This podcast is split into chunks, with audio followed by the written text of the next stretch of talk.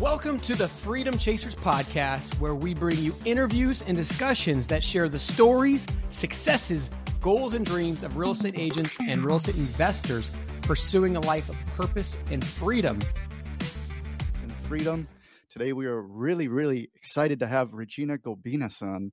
She is a life business strategist um, she transforms ordinary CEOs into extraordinary leaders, and she's been doing this for a very long time. She's been working and saving failing businesses for almost 20 years. Um, Regina, we'd love to kick it off with a story so we could talk.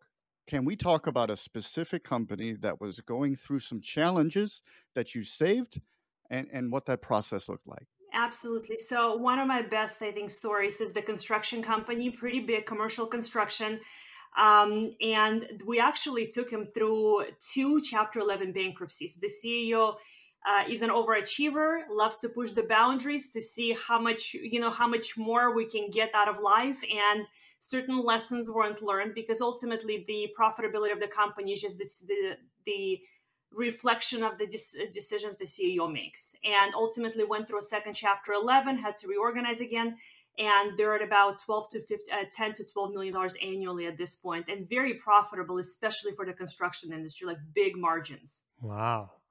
That's a big turnaround from bankruptcy to 10 to 12 million in is that revenue or is that profit? Revenue annual revenue yeah. Very very cool.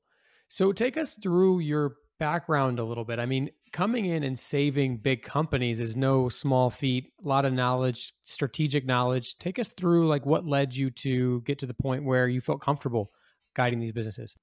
You know what's interesting? I don't have formal training and education. None. I barely graduated high school and when I took a two-year college degree fashion merchandising just to get my parents off my back. School wasn't for me. I think I got suspended more times than I attended the school uh, and that's starting middle school. Just wasn't for me but i have natural gifts and abilities god-given gifts and abilities. I understand people and i understand money.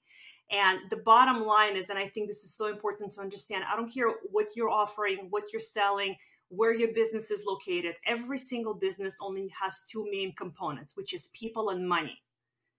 And those are the things i i just naturally have a gift gifted understanding. And at some point I got a job as an accounts payable clerk at a company that was going through a restructuring. They were like at the end of it, the plan was approved. And the man who was helping them ended up being my mentor. I was working with him for 17 years. And the guy who actually hired me, who was going through the organization, was so good that my mentor took him on to help him support the companies. And when I realized what they're doing, I was 24 years old. I went back for six months. I said, I'm not an accounts payable clerk. Like I do 40 hours worth a week in like five hours, literally. I'm just not an employee personality.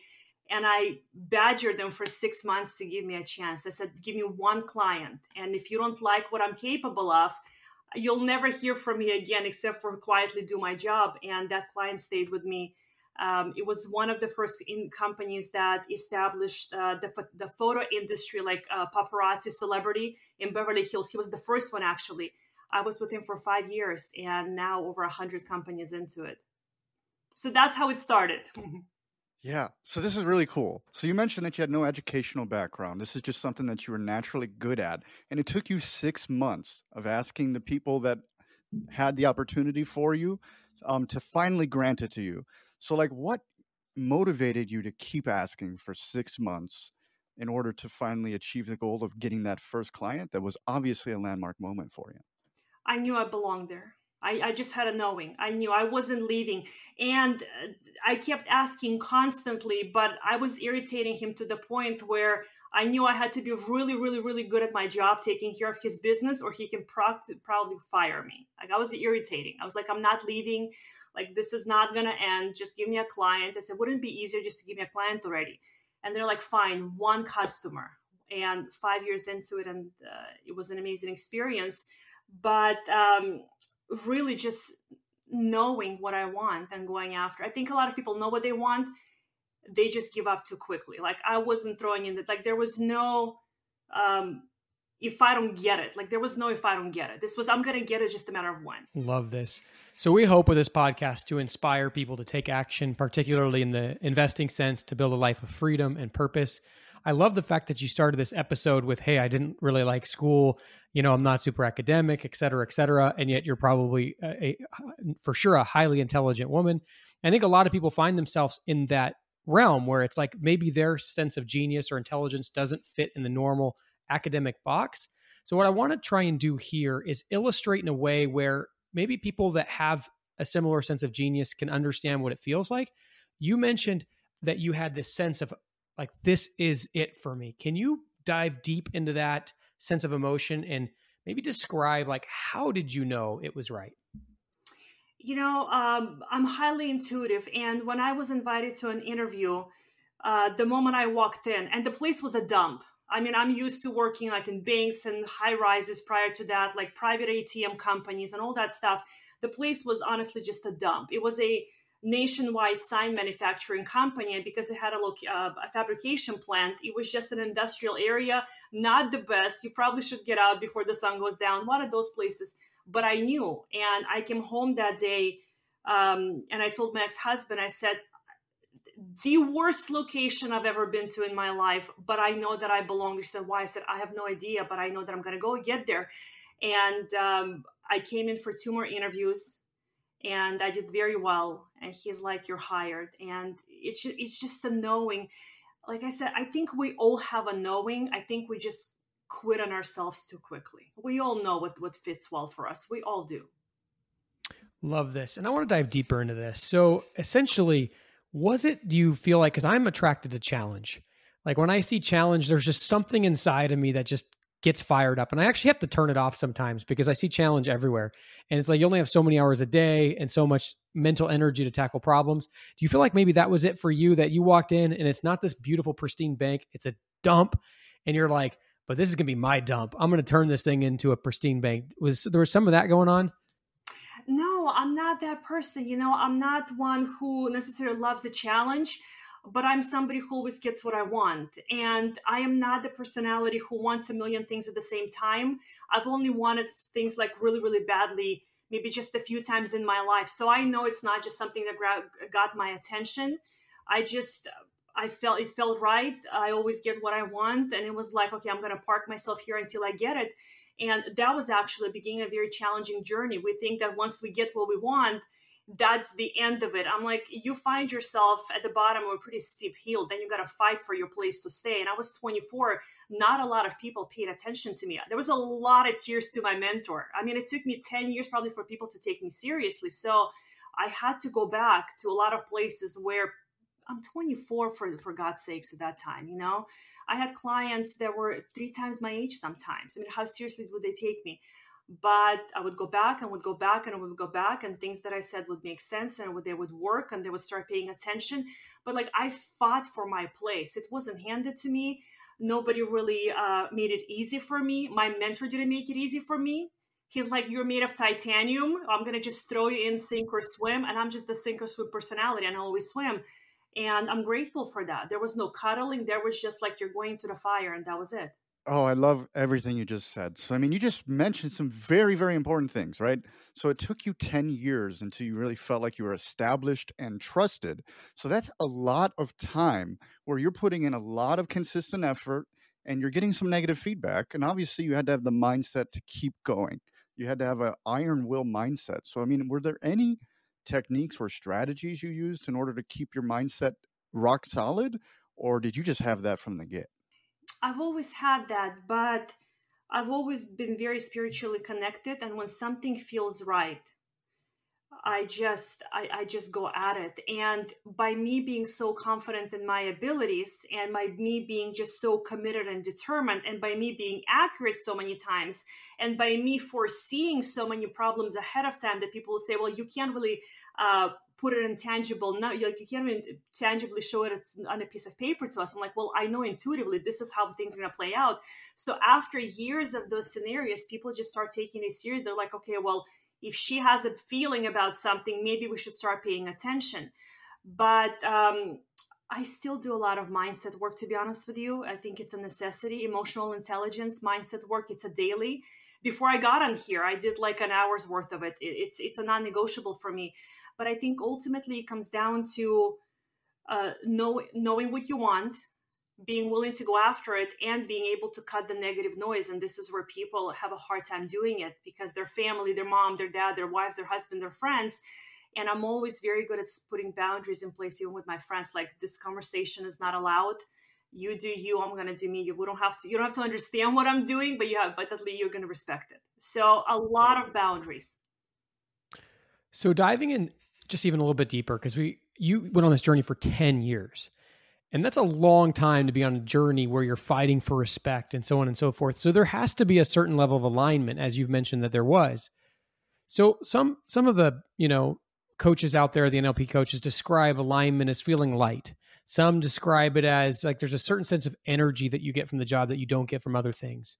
Like, what would it be for you? Do you feel like it was just a lack of heaviness, an energy, a curiosity? What sort of emotion would you describe most heavily with that link to knowing you're in the right place? I've never walked into a company, doesn't matter how big the problem is, and did not get a download for a solution. Wow. Ever, ever, not even once.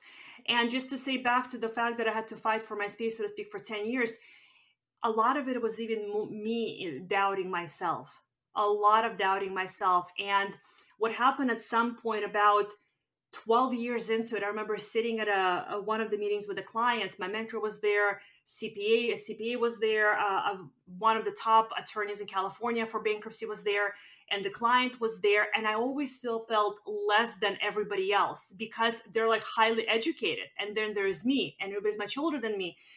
And I've always felt this self-esteem issue. I'm just being transparent. I think it's important for people to understand. You can still get 100%. what you want while you feel these things and I remember talking to the mentor. He's like, What's wrong? He's like, Listen, I feel like I'm less than anybody else there. He said, Do you realize that while you're sitting at the table with everybody so qualified, they're wondering who is this girl with no education who can literally put a company together? He's like, At what, what point are you going to give yourself the credit?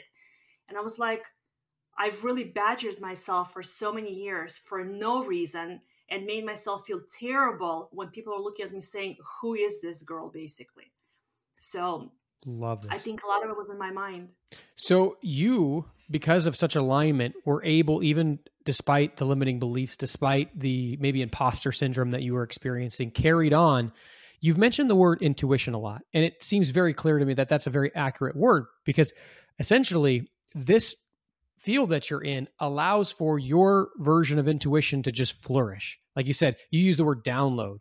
So essentially, like you walk into a situation and your brain is just so happen to be oriented in the way that these types of problems naturally fit in your wheelhouse. And so I love that. So essentially, like that's how you knew it was probably the most natural form of intelligence. And that's what, like, you know, there's a lot of psychologists that talk about like the greatest thing you could do when you get into business is just go into a field where you have natural skill. Because people have natural skill can increase their skill 10 times more than someone with way less because the people who have to learn it it's a lot harder. So yeah thanks for for diving deep on that. Like that's really really helpful. And i think you couldn't really learn the stuff that i was navigating because you can learn how to read a balance sheet you can learn how to read a financial you can learn how to cut pay like you can learn the basics but to actually navigate the day-to-day operations when these companies like the suppliers don't want to deliver right? I, I, was the one who negotiated everything from the government from the top all the way to the bottom. The suppliers the customers are not paying. Uh, we're short on jobs. We got to hit some numbers. We got to i mean you can't learn this stuff in school. You just can't. The, the daily operation of a business you can learn the, the, the big things but the little things, you can't. It's part of life. It's like you can't learn how to live life until you live life. It's the same thing. So the natural understanding of how to negotiate everything and always make it a win-win and talk to people and navigate problems and I'm, I function very well in chaos. I've never walked into a company. I don't care if the sky is falling. I'm the calmest person at the table. We got this, and I really believe it. I function extremely well in chaos. I know how to plug the holes fast. I know how to get buoyancy in the company. I know how to get profitability. So I think um, when you feel like you're home at something, you gotta press in. Again, people just quit on themselves. And again, I want to say this. It's very important. People are saying, "What's my purpose?" Number one, you know what your purpose is, but I think the disconnect is where people think, "If it's my purpose, it's supposed to be easy." I'm like, that's wrong yeah. Absolutely. Wow, so you could I say love, that a hundred times, please. Yeah, that is that is yeah. spot on. Yeah, absolutely. I mean, I love, love, love what you just said about chaos. Like you thriving in a chaotic environment. I I feel like I could relate to that in a lot of levels. Um, I would like to dig a little bit deeper into this imposter syndrome type experience that you had because obviously you were having results. You're sitting in the room with these successful people. Um, I've also dealt with imposter syndrome a bit. Was there a revelation that allowed you to get past that, or was that just something that it took time and then eventually you realize what a badass you are? I believe the cure for everything is taking action. The way to discredit the imposter syndrome is to continue taking action and teaching your nervous system that it's just a load of crap and you're not. Period. Action. Taking action fixes mindset issues. Taking action fixes imposter syndrome. Taking action fixes everything. I really believe it. This is such a valuable message because there are so many kids in school today that have unbelievable intuition that they can guide amazing things in the world. The school system, you know, it obviously has to be a system so it can help a broad number of people, focuses on tasks, rote knowledge, things like that, which are completely opposite of intuition. And so, like, I think whoever is listening that maybe feels disconnected from their workplace, disconnected from school, but they know that they have ability to have keen insights, like, I think this is just a tremendous message. Hopefully, this message will inspire a whole swath of people to go from like what you did, no training, to managing some humongous companies. Um, and so, you ahead. No, I just want to add something to this, and this is I'm glad you pointed it out. It's like I want even the kids you talked about, like don't discredit what uh, what feels right to you. Like don't discredit what don't disvalidate what you know. Again, we all know. That's the thing that just boggles my mind. We all know but a lot of us are in such self-preservation mode what if i fail what if i this but so what but so what you know somebody asked me at a podcast interview a few days ago like what's your biggest fear i said i've never been afraid of failure i'm just that person so i'll do anything but uh, my biggest fear is getting to the end of my life and god show me what i could have been i mean that's tragic if i compare one to the other i mean that to me is that to me is the ultimate failure. Everything else is fixable. And i always ask myself what's the downside? So if it doesn't work out what's the downside? And the reality is my checklist as long as i'm healthy as long as my kids are healthy like nobody dies from this we're gonna rock and roll we're gonna see what happens. That's literally my checklist. That's my filter. Nobody dies fantastic so we're gonna try. Oh, I love, love, love um, the reference you had there. Like, you don't want to end your life feeling like you could have accomplished more or if you know you you were uh, confronted with a heavenly person to say hey you did not accomplish everything you could have. Um, i relate to that strongly. I've had the same exact um, revelation. So that's i mean just that's all super tremendous. Your mindset is obviously in a super amazing spot.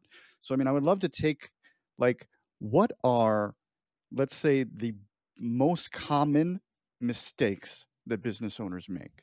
So typically companies start to fail. The biggest mistake is uh, the no- the needs of the company outgrow the knowledge of the ceo period. So the ceo knows this much. The company while the company is here everything is fine. But as the needs of the company ex- exceed the need uh, the knowledge of the ceo now they're making decisions from a de- deficit. So when it slides down it slides down all the way to the bottom. Number one believe it or not, a lot of small and mid-sized businesses, the CEO has no clue how to read their financials. I had a client ask me once, why is everything in red? I'm like, wrong question. That's a wrong question. Why is everything in red? Forget the fact that it's in red, but the fact that you can't read why it's in red, that's a really wrong question. So let's let's fix that first so you understand that Uh, number one, number number two, number three, they don't have the funds for a proper infrastructure. They have the funds to hire a bookkeeper for $15, $20 an hour a bookkeeper at $15, $20 an hour is data entry. Somebody who's qualified can look at the purchase order and say, listen, we're being delivered, I don't know, a hundred pounds more of, of steel than, than we actually ordered. We're being charged for this. The client short paid, the retention is outstanding. This doesn't make sense. The margins are going down, the profitability is sliding down. They don't have the, the funds to hire somebody who can actually do that to them and put a cohesive picture and put it on their desk so they can make profitable decisions. So they're making decisions really on the fly on a daily basis in survival mode. They don't have the infrastructure for that. um, they don't know the numbers uh, the knowledge base of the company the knowledge the needs of the company outgrow and the biggest the worst thing because almost every single company that i've worked with had hard money loans in their balance sheet they throw money at the problem and the moment you throw money at the problem without first understanding the solution now you have elevated yourself to a higher point of failure. With more money you're still going down but you're going to fall further and harder and you're going to be faced on the floor. Because if a hard money loan extends you a loan it means you're no longer bankable. If you're not bankable there are bigger problems than a hard money loan. So that's a big one. And the hard money loans believe it or not some of them go 60 70 80% and while it's um, against the law, they they disguise themselves as merchant uh, merchant advances and things of that nature. And like I think New York and Florida are really big on protecting them. I don't know Florida. I think New York for sure because I've had some litigations on that. And they rub one uh, hard money loan into the other, so they're compounding interest on top of interest on top of interest. And so when you throw money at the problem without a solution, you've now just given yourself a high and higher point to fall from. So those are some of the most common. Wow, this is so absolutely tremendous. I feel like we could dive deeper into every one of those subjects. Um, I think the first one is a very, very important one, though. So you said there's a gap between the CEO knowledge and what the company needs. Um, so if a CEO finds himself in that position, what is the solution? Do they gain more knowledge to be able to direct the company, or do they find a coach, or do they find somebody else to fulfill their role? They can't gain knowledge fast enough. It's not possible because as the company grows, uh, the needs of the departments grow. The knowledge bank, you can't gain enough knowledge in every single aspect. Ask for help, and I have to tell you honestly, women are much better at asking for help than men. Women will ask for help faster. Men, it's more about ego driven. I got this. I'll fix this. I cannot tell you how many conversations I've had to sit through where the husband has to tell his wife and it never goes well because she thought everything is fine. And he's like, honey, we're going bankrupt. The kids' college funds are depleted and the home you like so much, well, the bank may actually take it. But women, we're, we're more, the moment you um, challenge our survival, our safety, we're like, where's the help? Tell me what to do. Especially mothers, especially single moms. I've seen some single moms, they don't even let it uh, get too far. They're like, my hand is up, I need help. Yeah. I mean, thank goodness for GPS. So guys don't have to feel unreasonable about asking for directions, not asking for directions. So th- this is an interesting point. So let's talk to small businesses like small and medium businesses. So they're getting off the ground. They don't have a ton of money. They're they're maybe like somewhat profitable, but certainly not profitable to hire a CEO. They recognize they're hitting some insane roadblocks because their knowledge is, you know, you know, inferior, but they can't hire a CEO. So what does that company do? Do they do they shutter? Do they bring on a CEO as a partner? What would you recommend? The least you, they should be doing is get yourself into a mastermind with other entrepreneurs where you can have uh, other people to balance these conversations on because I've seen a lot of CEOs trying to have these conversations with their bookkeeper and, and managers and things like that. That's a whole different animal. That's a whole different animal. Employee is an employee. They're a whole different mindset. They don't understand holding the bag for everything. They don't understand the liability of a business. They don't really understand what it's like to put to leverage your house to put to pull the money out to it's a whole different conversation at the least have a community of, of people and no, it's, it shouldn't be a, a, free community. Free doesn't do anything for anybody. Paid, you got to put skin in the game. You got to hurt. You got to feel the pinch. At least put yourself into a mastermind where at least monthly or quarterly you get together with people. There's some sort of accountability. You set some goals. A lot of small business owners owners they're on a day day to day survival basis. I need to get money in so I can pay Bob, so I can pay John, so I can pay Mary. So it's it's constant cycle. So there is no structure. There is no a quarterly goal, there's no annual goal because they're constantly in survival mode on this hamster wheel.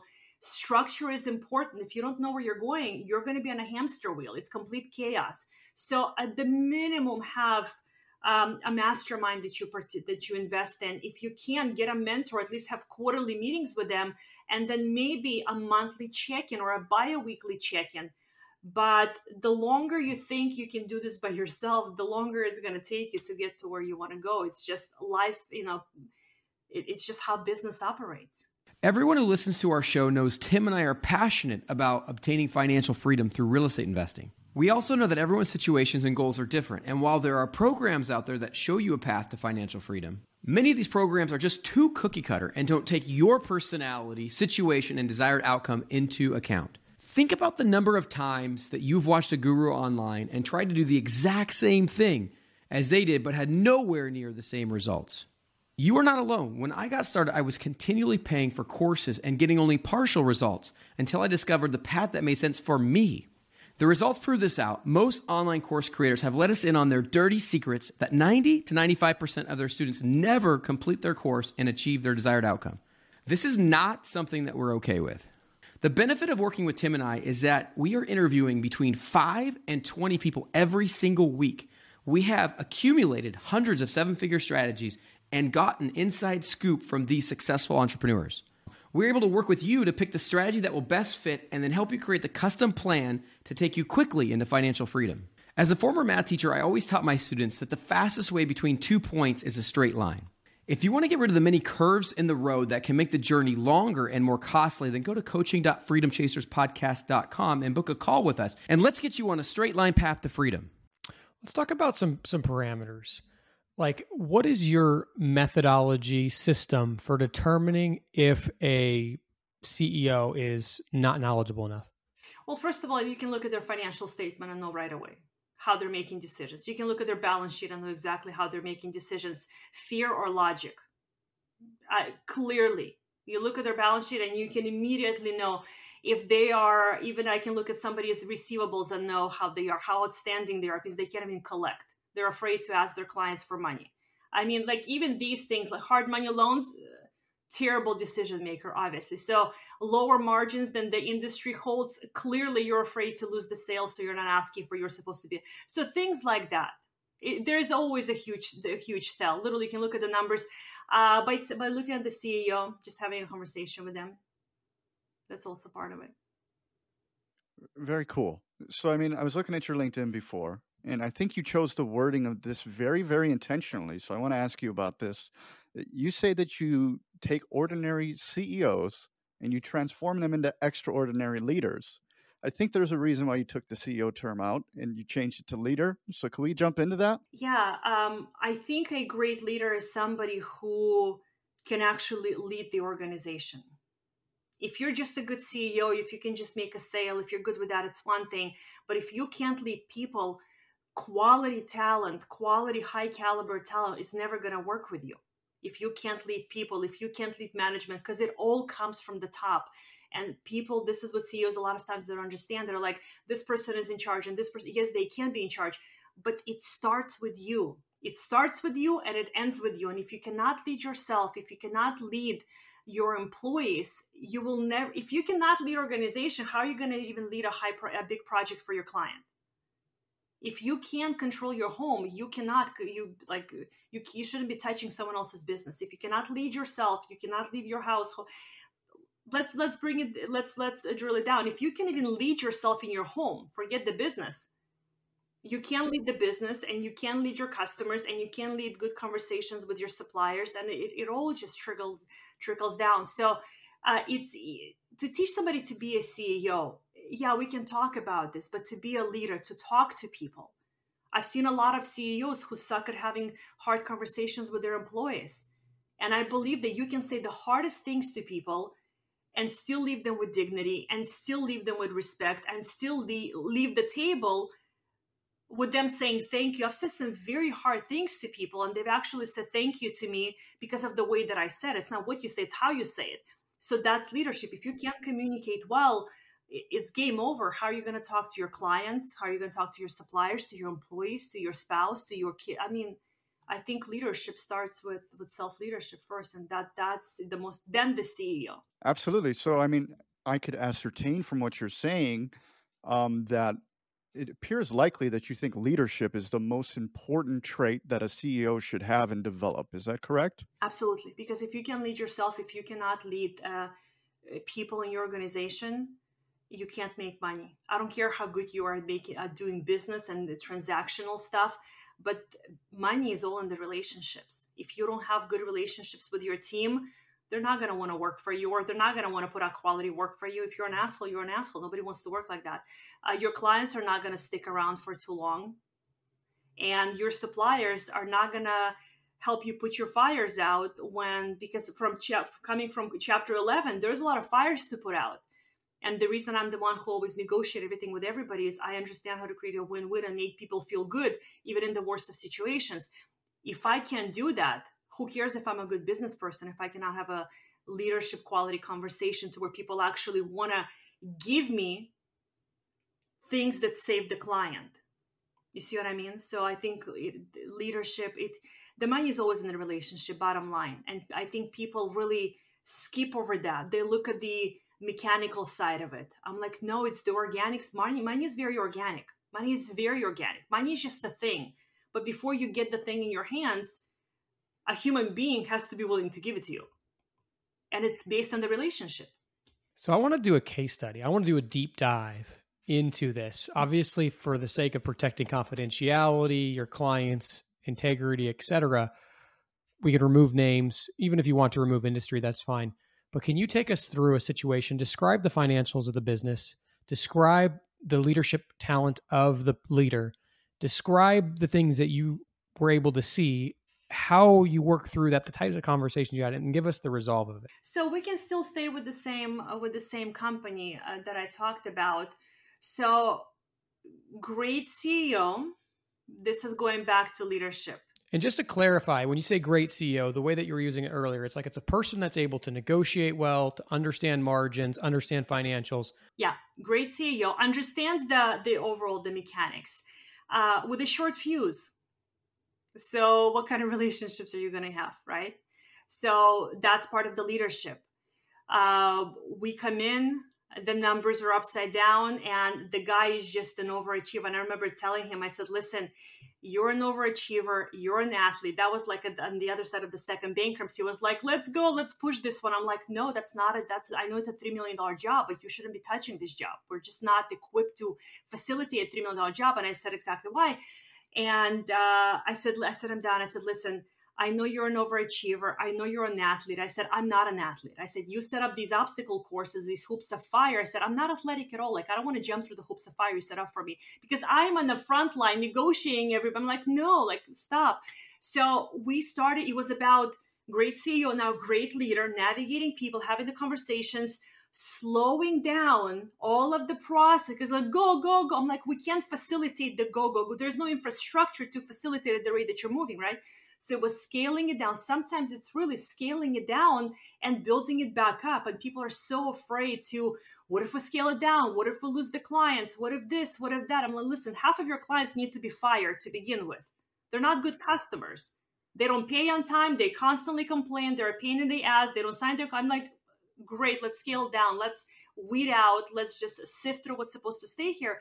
So we would scale down and rebuild slowly but surely, but in a profitable way, increasing the margins much higher than the industry stands for, starting to get deposits. Like we started to uh, get really big deposits on construction deposits. People don't do that. You haven't produced anything. What are you charging me for?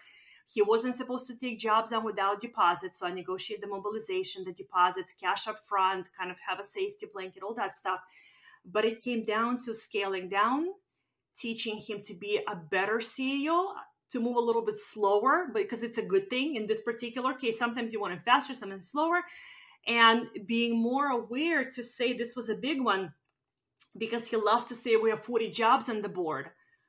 I'm mm-hmm. like, if 30 of the jobs are going to bleed us dry, I don't want them personally.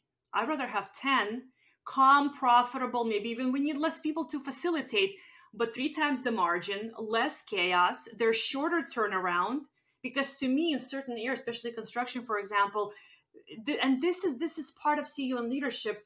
Uh, we were teaching him to. I always had conversations with him. Let's listen. A job is not necessarily a good job.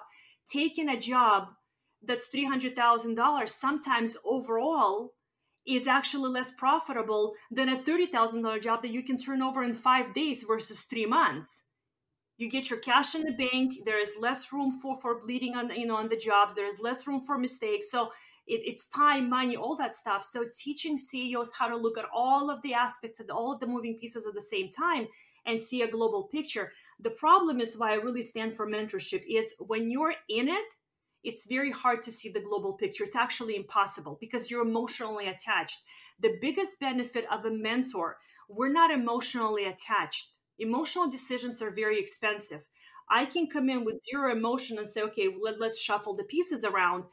A ceo and a leader they're atta- they're emotionally attached to everything. So we had to work on that we had to scale down we had to teach him which jobs to take which jobs not to take uh, because for him it was about the number it's an ego thing i understand i'm a woman I'm, i don't have an ego problem. So all of that and we just became profitable profitable profitable and like 30 35% margins are not really the norm in construction industry but we hit them with the construction companies we work with because of all those things that was a long answer but uh, i think it's important to say all those things Oh, I mean, it was a fantastic answer. So, I mean, I think everything, like, I could take this in 20 different directions now. I have so many questions. Um, I, I love that you said that this guy was an overachiever. So I'm just getting this image. When you say he's an overachiever, he was probably involved in too many projects that were too different from each other, right? So he had so many different avenues, I'm guessing, that there was a lack of focus, which created a lack of an ability to systematize and create processes. And he didn't have an ideal avatar for a client, it sounds like. Am I following everything correctly or? You know, it's interesting. In this case, he did. We had a client because it's very specific sort of construction. So we had a client, we had all those things, but he was uh, more like even because he's so even athletic, it was how much more can I lift? How much more can I push myself? How much further can I run? It was that. How much? And I'm like, I'm not an I'm not an athlete. I'm like, you have to stop putting me through these obstacle courses you're creating. So it was more about I got another job and another job, and I'm like, just stop, just slow down. Like just fire the customers, no more jobs, slow down, let's facilitate, let's look at the numbers, let's look at the time.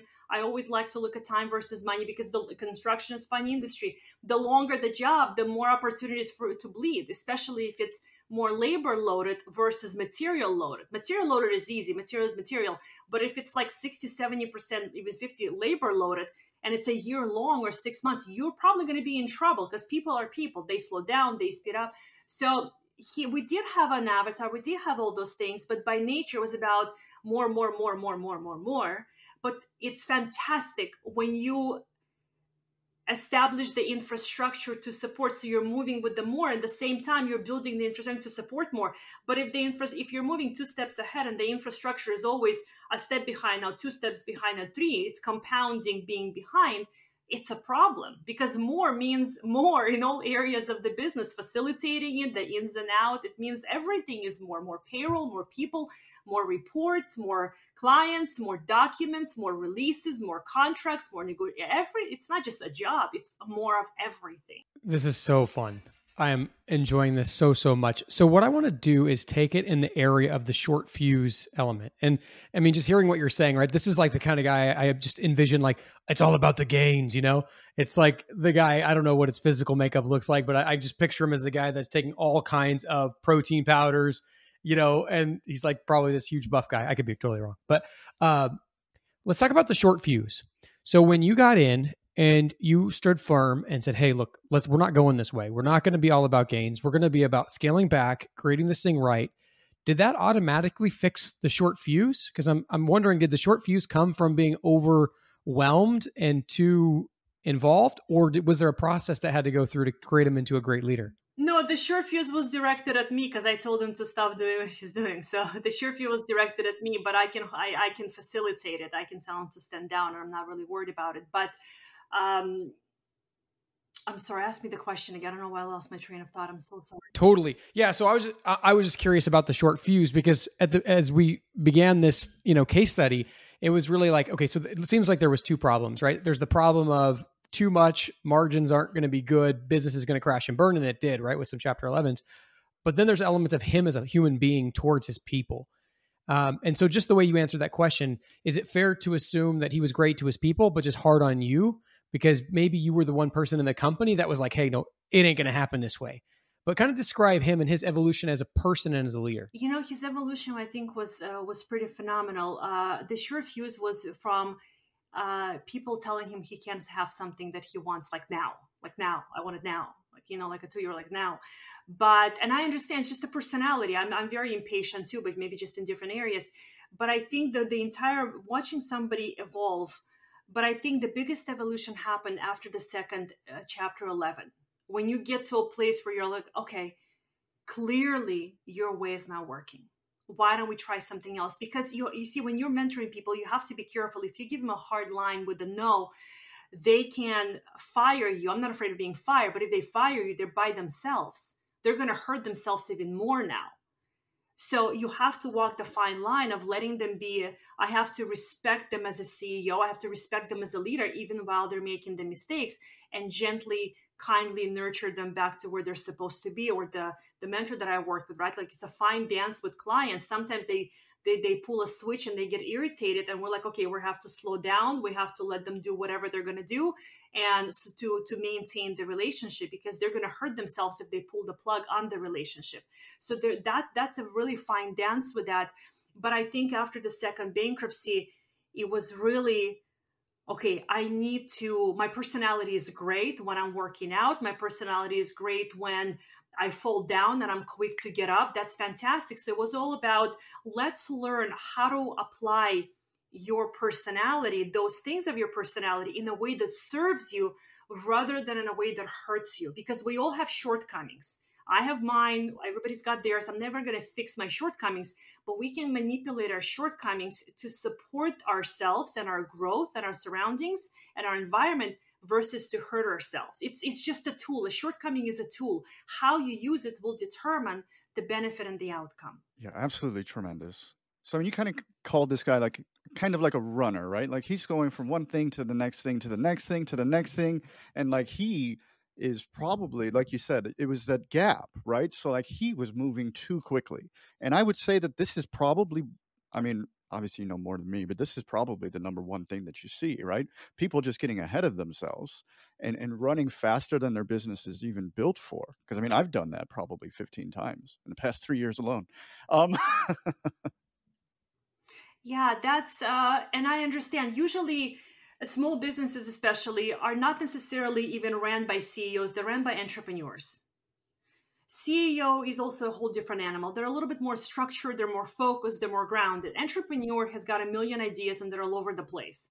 So they get really bored being stuck in one place with one idea for more than 30 seconds. They want to do it and somebody to execute it. But when you're a small business there's not a lot of people to help you execute it like you're not elon musk you know what i mean he's got a whole infrastructure if you're an entrepreneur with a handful of people, you got to be able to slow down. Otherwise, it's utter chaos because your people can't catch up because an employee personality is very different than an entrepreneur personality. Completely different. Uh, I've got an online business. She's a seven figure business right now. And she's always, what about this? What about this? I'm like, no, like, no, like everything you said, like, no, plus take away a few more things you've told me yesterday. So you have, they're, they're, they're an entrepreneur. And I have to constantly tell her, like, slow down. We're going to get there but not the way that you think. So even a CEO is different than an entrepreneur, but uh, uh, it's fascinating just to observe people uh, uh, with their ideas and telling them to slow down when they're like, "What do you mean? I'm the boss. I'm in charge." Well, okay, well then be in charge. You know, go hurt yourself and then come back to the table and we'll have a different conversation. What are you gonna do? Because sometimes you gotta let them. It's like with kids, honestly. You gotta let them be stupid so they can come back and say, "I'm ready to talk." Love this. Oh my gosh. I love how candid you are. This is so wonderful. Let me ask you this. You talk about fi- finding the delicate balance when you're communicating with your CEOs. You talk like sometimes I think. And I've heard a few people's feelings in my life, and I, I'm, I'm doing my best. I feel like I'm a recovering person who's candid. And I don't want to lose being honest with people because that's important. But can you give us an example? Like, walk us through a conversation. You realize you got one of these people. Are you telling them what you're telling us exactly the way you're telling us? How do you soften, if any, that actual conversation? Because you know, people who will go into business, real estate, whatever business you're in, especially if you're going to be a leader or CEO or a founder, you have to have tons of conversations that are unpleasant. And so I would love, since you're doing this all the time, walk us through what like like the, exactly the way you approach one of these conversations the, it's the, the foundation of the relationship if i've been with you for 10 years and you have history with me of always having your back i can tell you listen you're just being an idiot. Let, let's take the shortcut to the solution. You're being an idiot. This is stupid. Let's do this. But you have 10 years of experience with me having your back and having hard conversations and supporting you and helping your wife when she's falling apart because she's afraid and taking care. But if it's somebody brand new it's um the conversation has to be different. It's really again based on the relationship. It's yes and i've had so many conversations when new people sign up you know they, they need support. It's they're like i feel stupid. I've, said, I've, I've made so many mistakes. I'm not going to tell them well obviously you're an idiot. I mean who does that right? But i can tell them i understand and i see first of all i honor you and i respect you for being aware of the mistakes you've made. These are clearly not the best decisions for the company but i completely understand that you did the best that you could the needs of the company outgrew your knowledge base. Lucky for you we're here now. So you see it's a different conversation. I acknowledge that they've made a ton of mistakes but at the same time it kind of softens the blow with the other part of it. Uh, respecting them as the leader i always come in with respect. Respecting them for the fact that they're asking for help because a lot of men feel terrible for asking for help. I've had a lot of those conversations so i have to kind of cuddle that a little bit. So it's based on the relationship. I'm very direct cuddling is not my style honestly makes my brain hurt but at the beginning of the relationship you have to do those things because primarily if people feel like you are degrading them they're shut down like it's game over. It's completely game over. And again most of it is men. There is the ego at play. I wasn't born yesterday. I understand the dance. So it's just a fine line and i'm good at establishing relationships fast. And the, the faster i establish this relationship they're like you're always for me. You've never advised me against anything that was even for your benefit. It's always my benefit. You've negotiated amazing things for me. Clearly, you're for me. And they get to a point where they just ask me, give it to me straight. Because that really shortens the time of the cuddling and all that stuff. Like I can say what I need to say in five seconds and be done with it. So a lot of it is the relationship. A lot of it is respecting the person sitting in front of you. A lot of it is understanding the fear that they're going through. We're talking about millions in debt. There's a lot of fear. Not a lot of people can hold it. So I never lo- lose the human aspect. I never forget that at the end of the day, I'm speaking to a human being. I don't care how much money they make. I don't care what their title is. I'm sitting across soul to soul, human to human. And that, that uh, allows me quickly to say anything I want to say. When they really see that I see them as a human being first and foremost, then they completely kind of take their armor off. That's when the magic happens. Oh, absolutely. I mean, I could just I could tell just talking to you now. I mean, I already feel it, right? I mean, I mean, you haven't really directly attacked anything, but I mean, you've already corrected a lot of things, or you've pointed out things that I'm probably doing wrong. Um, you've pointed out a very important. You, you mentioned something just previously, um, like the entrepreneur. You separated from the CEO. So, do you think every entrepreneur needs a CEO? Or or what does that look like for the people that live in the land of the ideas which i mean me and matt are definitely both those types of people um what is the best way for them to stay creatively engaged but still be able to keep growing? To have somebody who can uh, s- slow them down for a second and point out all of the things because an entrepreneur the head is in the clouds a lot of the times it's a dreamer. They have a million ideas and they're good ideas they're not bad ideas but having 20 ideas at the same time uh, typically is not going to work out because now it's just a mess of ideas right? So i suggest having somebody next to next to the entrepreneur who can say okay let me give you a different perspective. Let me give you a different perspective. So just to give an example uh, this uh, this global brand I'm working with, uh, the online an online business, when she just hired me, which was perfect timing, uh, people wanted to um, not lease, but when you give the rights to people to sell your products and uh, license, license her structure. And I said, terrible idea. And I gave her the, the, reasons why. She was like, oh my God, I'm going to license. We're going to be in multiple country, in multiple languages. Like she got just entrepreneur excited. I said, you got to slow down. This is not a good idea. I said, you're in a place right now. You're at seven figures. I see as an eight figure brand. I said, we got to bring build equity a brand equity. So before you start giving pieces of yourself and your company out of your brand house that you don't have a history with this person. And now, three months into it, she's like, thank you. I was about to give away things that I'm not ready to give away. So now instead of doing it, we're bringing different languages and facilitators under the umbrella of the brand and exponentially growing the brand and building brand equity while I'm pulling her more out of the company and other people can facilitate so she can do other things. So I think the power of having an outside perspective for an entrepreneur, because entrepreneurs move so fast, is somebody who says, Great. I mean, your ideas are fantastic and they're exciting, but do we have the infrastructure to support them? Are we moving too fast? Can we execute three at the same time? Somebody not a negative Nelly next to you but somebody who really points out the logical side of it because entrepreneurs are just they're creatives emotional creatives but their logic has to come to play. Awesome. There's two things i want to guide us into so, one of the things, and maybe the first, is you mentioned earlier in the episode that you had imposter syndrome you have this personality that has this energy, this force, this intuition, like it's a very strong, powerful personality. And an imposter syndrome is almost the opposite side of that spectrum.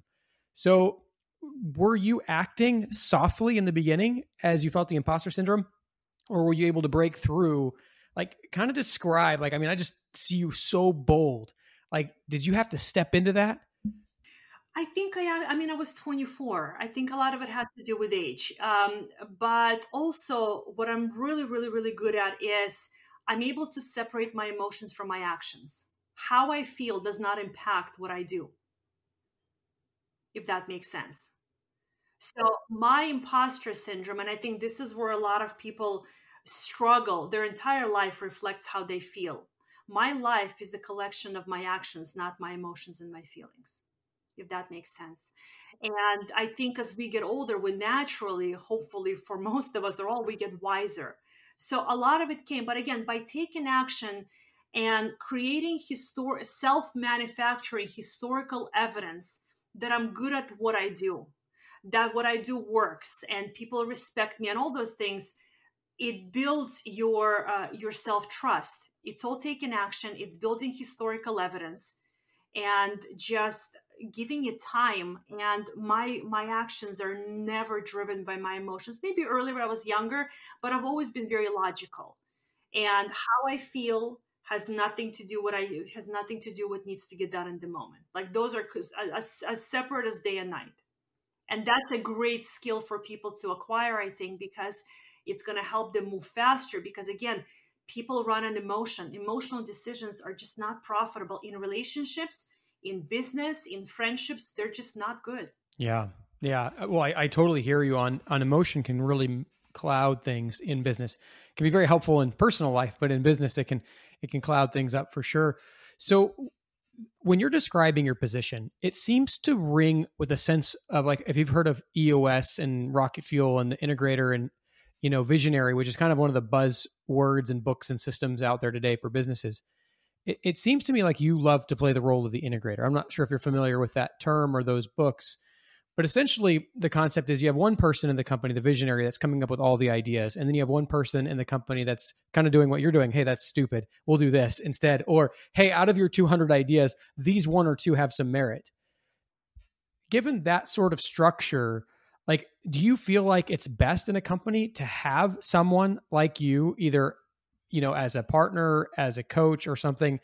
And then should the visionary be the visionary? Like, should the visionary be the CEO and what we would call the integrator? Or should they just really specialize by just letting, like, creating a thousand ideas and letting the company decide which ones are best? I think the, uh, an entrepreneur is never going to be completely a CEO. That's just not the animal. That's not the wiring but they need to understand the function of the function of a CEO. They still need to know how to read their numbers. They still need to look at their list of clients and say these clients don't pay on time. Maybe I need to either raise their prices or I need to fire them. They still need to know how to make profitable decisions for their business.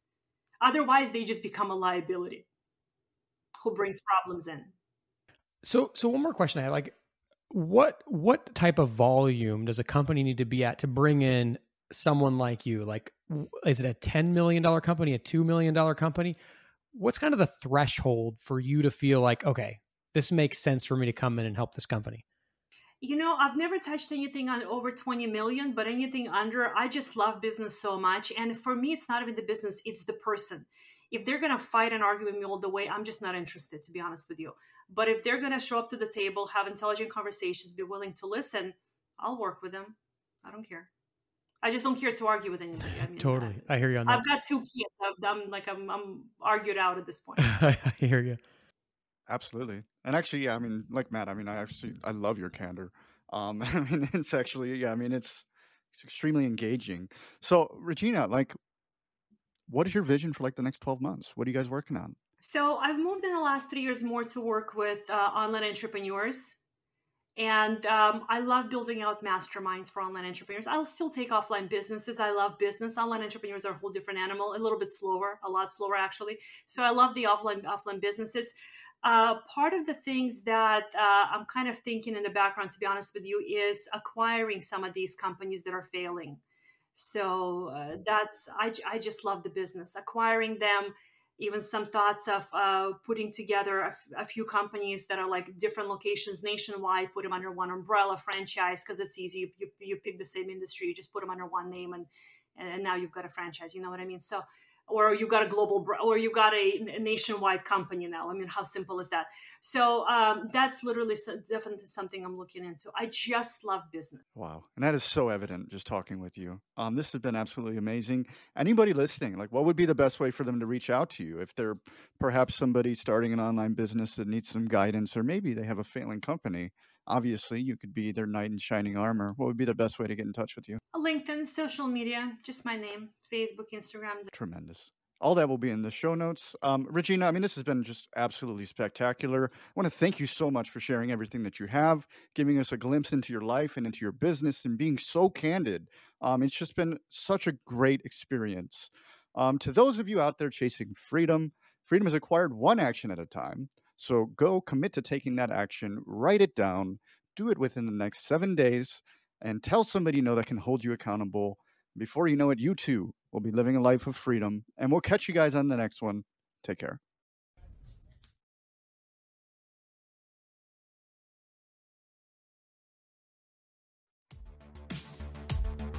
Please like, comment, share, and subscribe. Engagement is like gold to us. We can't do what we're doing without it. Reviews and subscriptions, particularly on Apple, Spotify, and YouTube, are worth more than money. So please do what you can to support the show.